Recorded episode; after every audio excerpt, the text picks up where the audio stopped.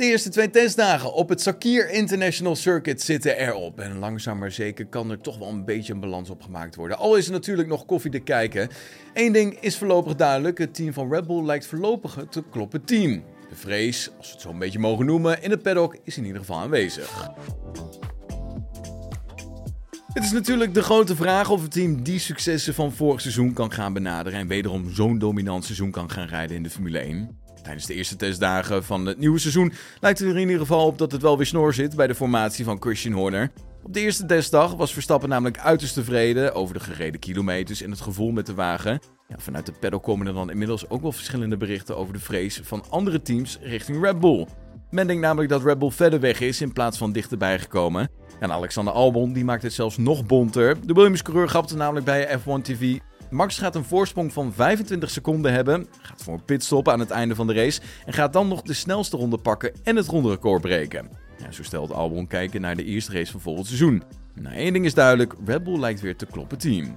Ja, de derde en tevens laatste testdag begon vandaag onder een aangenaam temperatuurtje van start. Sainz was een van de eerste coureurs die snel naar buiten ging en direct een benchmark op de klokken zette. Echter, na amper een half uurtje rijden, ja, ging het wederom mis met een putdeksel. Sergio Perez reed met zijn Red Bull over de deksel in de poging om de daaropvolgende bocht wijd aan te vallen, waarna deze loskwam en de rode vlag werd gezwaaid. Opmerkelijk genoeg gebeurde dit op exact dezelfde plek als gisteren. Ja, het zorgt toch wel voor de nodige vraagtekens in de paddock, want hoe heeft dit opnieuw kunnen gebeuren en voor hoeveel vertraging gaat het vandaag zorgen?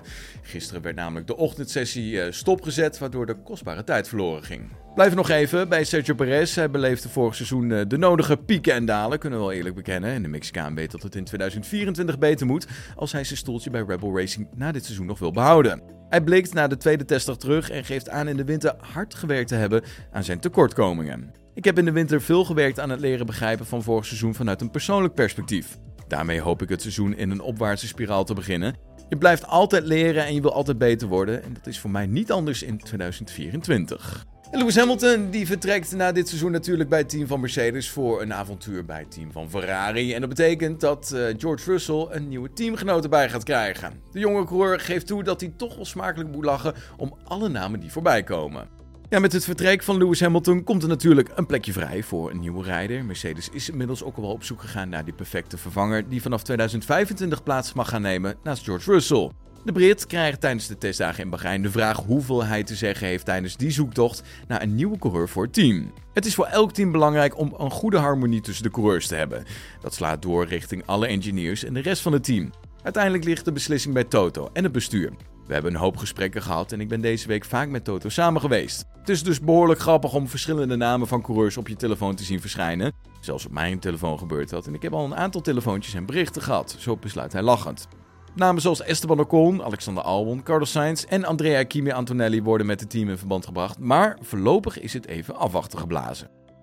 Was hem dan het GP nieuws hier op Spotify. Niks missen van het allerlaatste Formule 1 nieuws. Vergeet je dan zeker niet te abonneren op dit kanaal en dan zien we later weer. Tot dan. Hoi.